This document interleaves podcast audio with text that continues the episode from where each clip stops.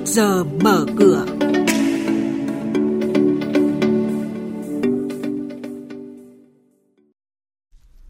Thưa quý vị, thưa các bạn, trước giờ mở cửa ngày hôm nay sẽ có những nội dung đáng chú ý như ngân hàng không kỳ vọng tăng trưởng tín dụng, doanh thu từ khối bảo hiểm nhân thọ sụt giảm, Chủ tịch Đông Á Hotel vừa bán bớt 3 triệu cổ phiếu DAH, tập đoàn thủy sản Minh Phú MBC chi thêm 20% cổ tức.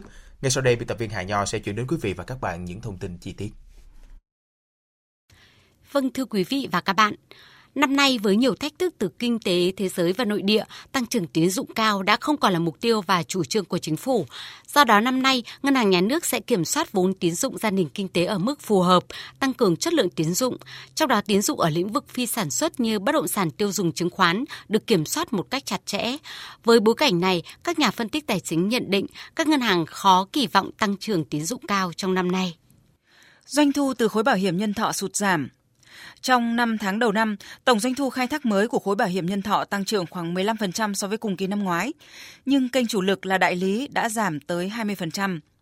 Theo thống kê sơ bộ từ các doanh nghiệp bảo hiểm nhân thọ, một số doanh nghiệp ghi nhận sự sụt giảm tạm thời về doanh thu phí mới từ kênh đại lý như Bảo Việt, Dai Life Việt Nam, Prudential, Generally. Do vậy, nhà đầu tư cần cẩn trọng.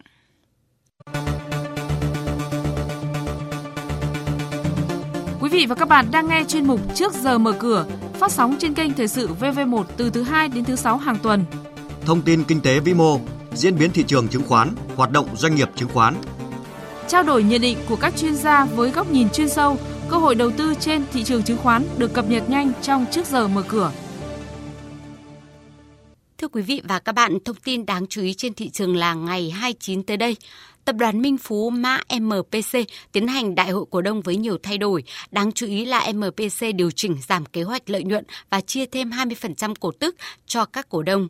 Trong quý đầu năm, Minh Phú đã ghi nhận doanh thu tăng hơn 10% lên 3.400 tỷ đồng nhưng lợi nhuận trước thuế chỉ đạt 90 tỷ đồng, giảm 30%. Như vậy là công ty chỉ mới thực hiện được 4% kế hoạch lợi nhuận. Tổng công ty Hàng không Việt Nam Việt Nam Airlines mã HVN lần đầu tiên ra mắt hạng phổ thông đặc biệt trên đường bay Hà Nội Thành phố Hồ Chí Minh vào ngày 1 tháng 7 tới. Đây là dịch vụ gần như hạng thương gia trên đường bay bằng máy bay thân rộng hiện đại Airbus A350 và Boeing 7879 là sự nâng cấp chất lượng sản phẩm, dịch vụ của hãng hàng không quốc gia ngay sau khi được chứng nhận hãng hàng không 4 sao 4 năm liên tiếp từ Skytrack, hứa hẹn sẽ là lựa chọn hấp dẫn cho hành khách. Thông tin đáng chú ý tiếp theo trên thị trường chứng khoán là chỉ số VN Index mất mốc 960 điểm. Trên toàn thị trường, nhà đầu tư nước ngoài đã mua dòng gần 5 triệu đơn vị, giá trị hơn 223 tỷ đồng. Thị trường mở cửa với VN Index chốt phiên trước ở mức 959 điểm, còn HNX Index ở mức 103 điểm.